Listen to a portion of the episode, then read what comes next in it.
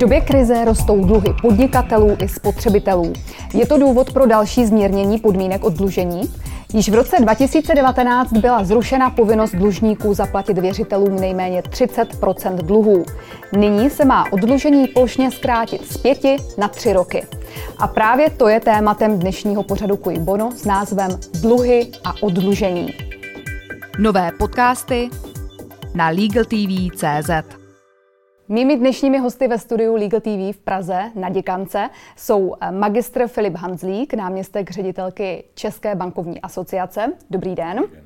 A magistr Ondřej Zezulka z legislativního odboru Ministerstva spravedlnosti. Dobrý den. Dobrý den. Eh, pane magistře, neodporuje odlužení myšlence, že dluhy se mají platit? To je krásná otázka, která souvisí už s tím samotným institutem odlužení, tak jak bylo zaveden v roce 2008 a neodporuje. A otázka je, jaké řešení právní řád nabízí v okamžiku, kdy nelze dluhy platit. A my vidíme, že ta realita je taková, že průměrný dlužník má 15 závazků minimálně, dluhy v kumulované výše milion korun. V takovém případě, jaké řešení nabízí právní řád, jiné než odlužení?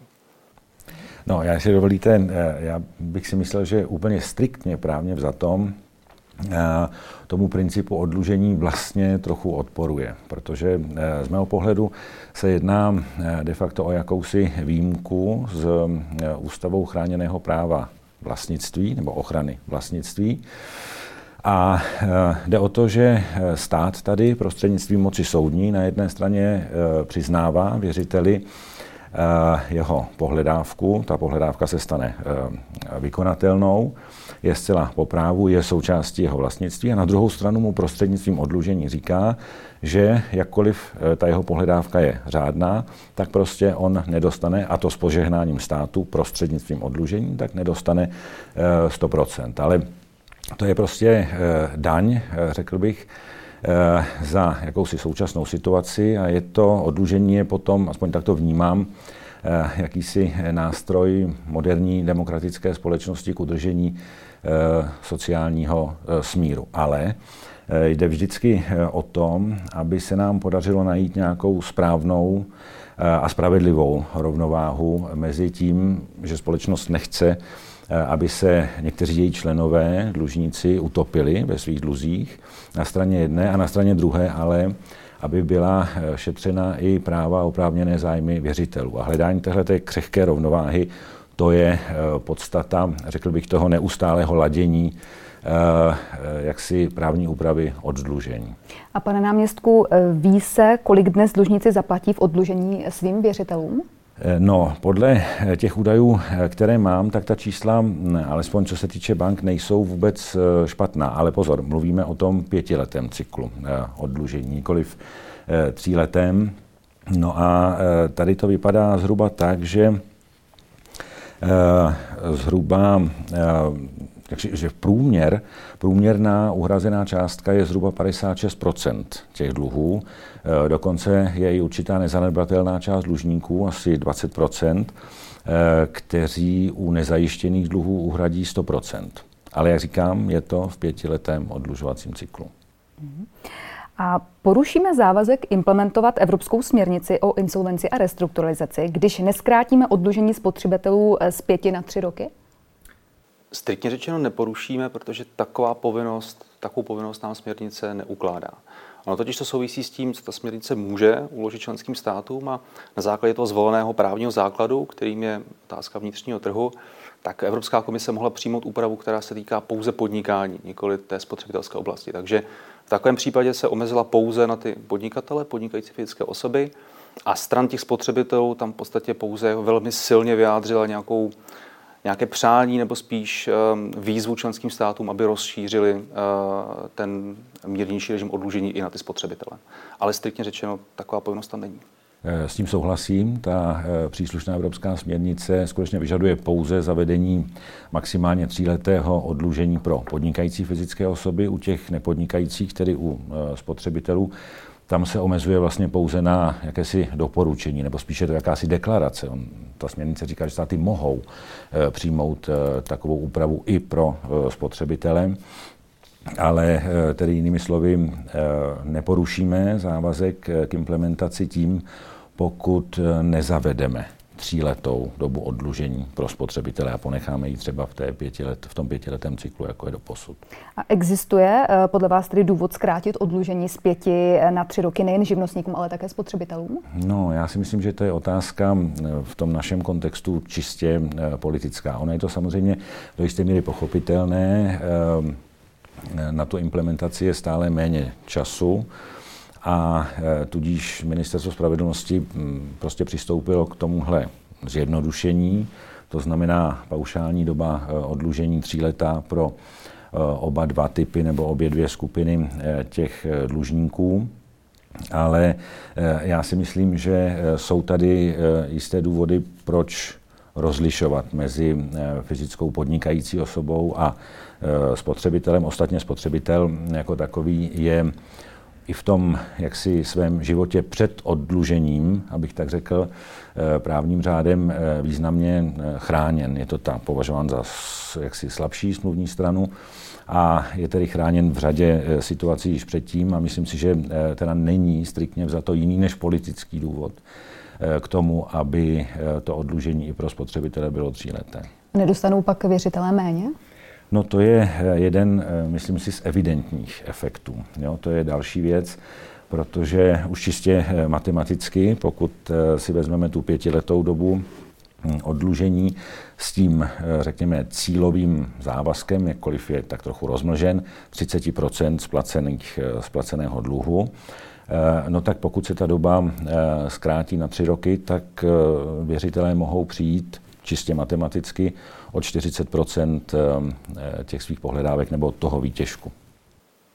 Pokud bych možná mohl reagovat, tím leitmotivem té novely ani tak není zjednodušení toho režimu, byť je to pochopitelně vítaný vedlejší efekt, nerozšiřovat jakoby, režim těch, režimy těch odlužení, ale tím leitmotivem je spíš rovnost. To znamená, a všem fyzickým osobám, nezávisle na tom, jak si vydělávají na živobytí, jestli to jsou podnikatelé nebo spotřebitelé, Jestli to jsou spotřebitelé, kteří chtějí začít podnikat, anebo to jsou naopak podnikatele, kteří neúspěšně podnikali a chtějí být zaměstnanci, tak všem těm fyzickým osobám bez rozdílu prostě nabídnout stejné řešení jejich jako problémů. A, a v tomhle ohledu, kdybychom rozlišovali spotřebitele, podnikatele, tak nám tam minimálně v té praktické rovině vyvstává několik paradoxů, protože směrnice říká, že to mají být aktivní podnikatelé, ale už neřeší, jestli jsou to aktivní podnikatelé z dluhy z podnikání nebo z dluhy mimo podnikání.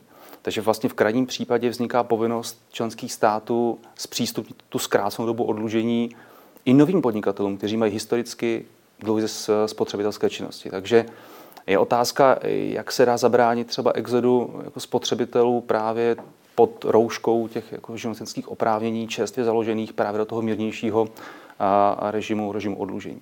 A pak to samozřejmě ta dlouhodobá otázka rovnosti ve smyslu nějaké sociální jakoby, stability. To znamená, proč by najednou měli mít spotřebitelé horší režim odlužení, když to historicky vždycky bylo naopak.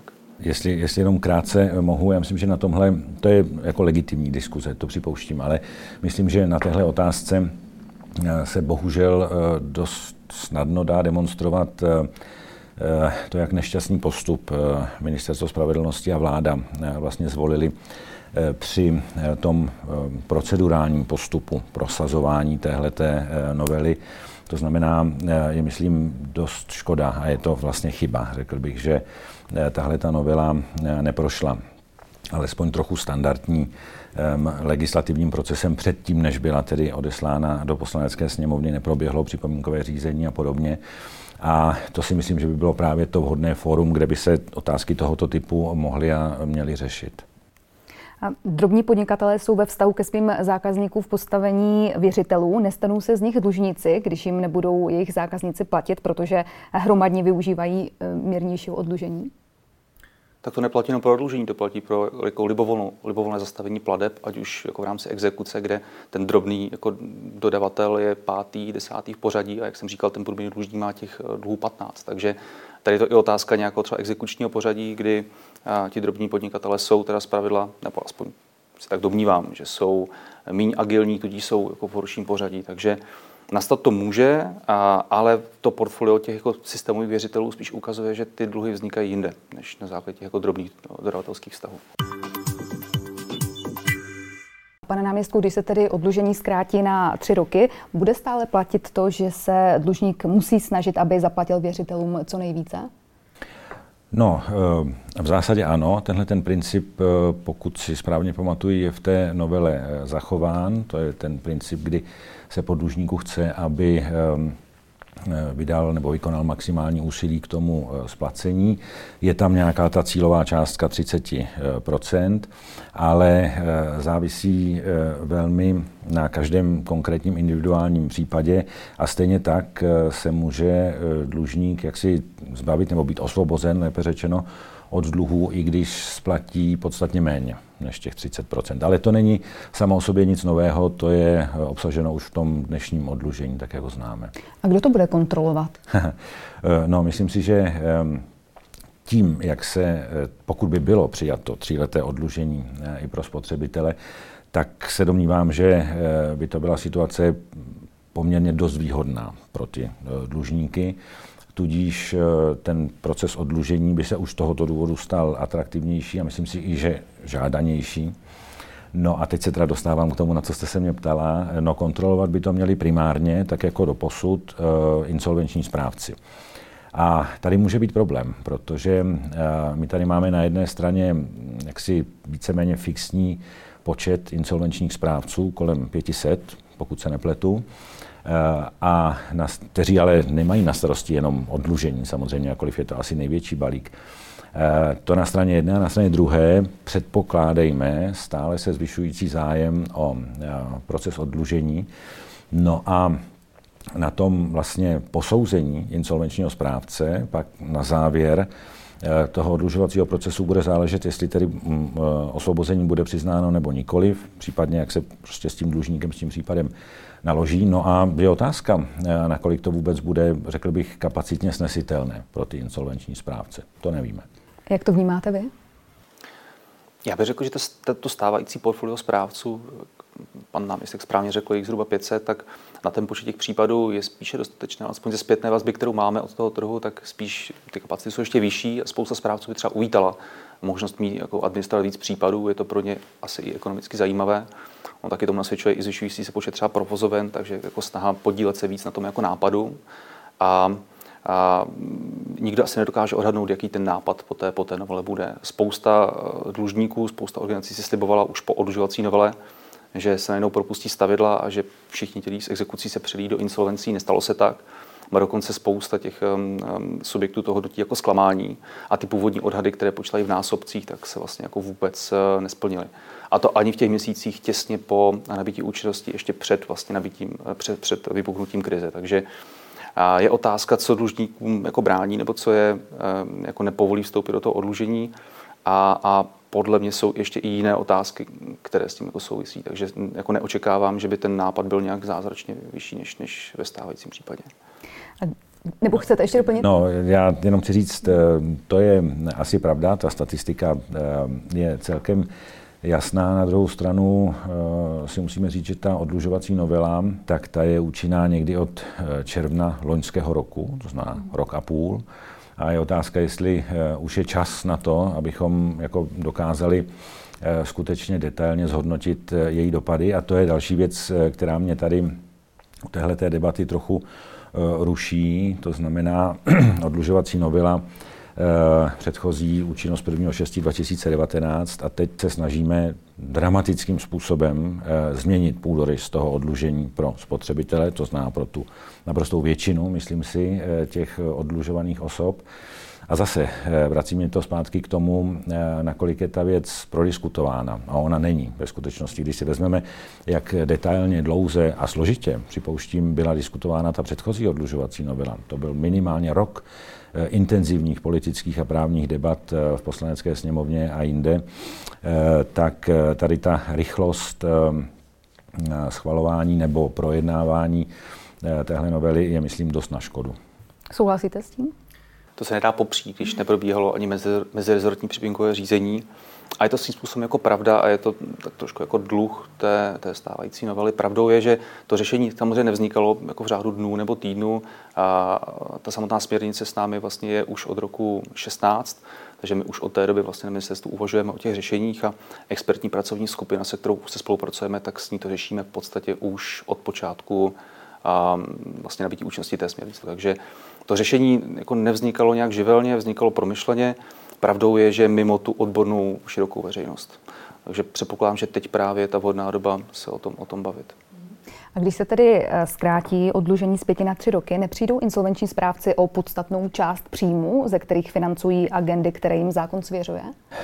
No, to je asi primárně spíš otázka pro e, zástupce insolvenčních správců, ale myslím si, že e, na tom budou asi trochu podobně jako ti věřitelé. Když jsem mluvil o tom, že věřitelé, při nejmenším čistě matematicky, e, pravděpodobně přijdou o nějakou část výtěžku. Může to být až těch 40%, ale to je samozřejmě jenom jako suché číslo. Tak Podobně tak předpokládám, že ke snížení příjmů dojde i na straně insolvenčních správců. Otázka, jestli je to správně, já myslím, že ne. Mm-hmm. Váš názor?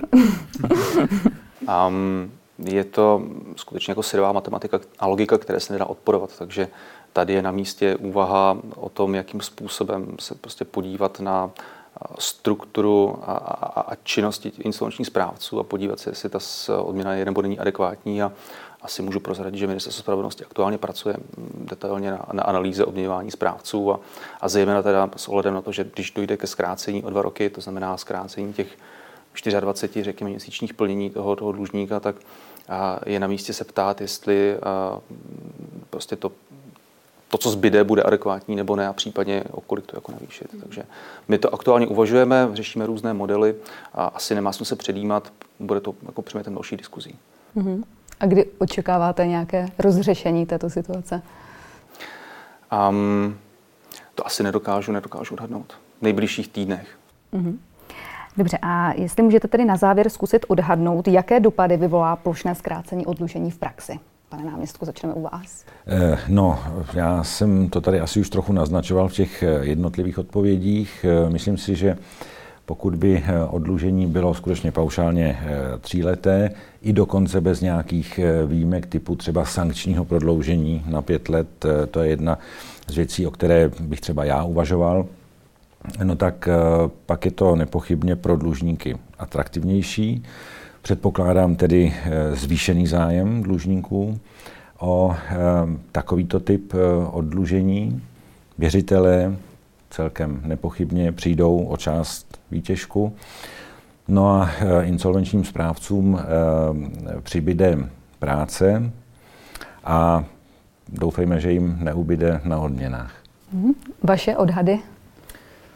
Asi skutečně jde k tomu, že se sníží uspokojení věřitelů globální. On, nerad bych to sváděl všechno jen na tu novelu, na to zkrácení doby odlužení. Ono svým způsobem hraje roli samozřejmě i zvyšování nezaplatitelné částky, ke kterém jenom letošním roce došlo třikrát. A když se podíváme na legislativní snahy Ministerstva eh, práce sociálních věcí, tak jsou další jako indikátory, že by se mohlo zvyšovat eh, jeden z těch, eh, nebo dokonce oba ty atributy toho výpočtu té, té, té částky. Takže tohle má taky vliv dost zásadní na uvozovka jako možnost srážet z příjmu dlužníkům. A já si přeze všechno nemyslím, že by za současné situace, pokud budou zachovány ty překážky v tom procesu, to znamená ta nejistota na tom konci, jestli dojde k osvobození a ta jakoby, odlišnost systému srážení v exekucích a insolvencích, která jako zvýhodňuje exekuce a která pro spoustu dlužníků znamená těch, kteří nevidí to světlo na konci tunelu nebo ho nechtějí vidět, jsou schopni jakoby v tom systému pohodlně žít už dnes, že to pro ně není dostatečně motivující, ani to zkrácení na tři roky. Takže a osobně, a nechci být prorokem, ale neočekávám jako, jako násobky současného nápadu. Tolik magistr Filip Hanzlík, náměstek ředitelky České bankovní asociace a magistr Ondřej Zezulka z legislativního odboru Ministerstva spravedlnosti. Děkuji za rozhovor, přeji pěkný den. Děkuji za pozvání, nashledanou. Díky za pozvání.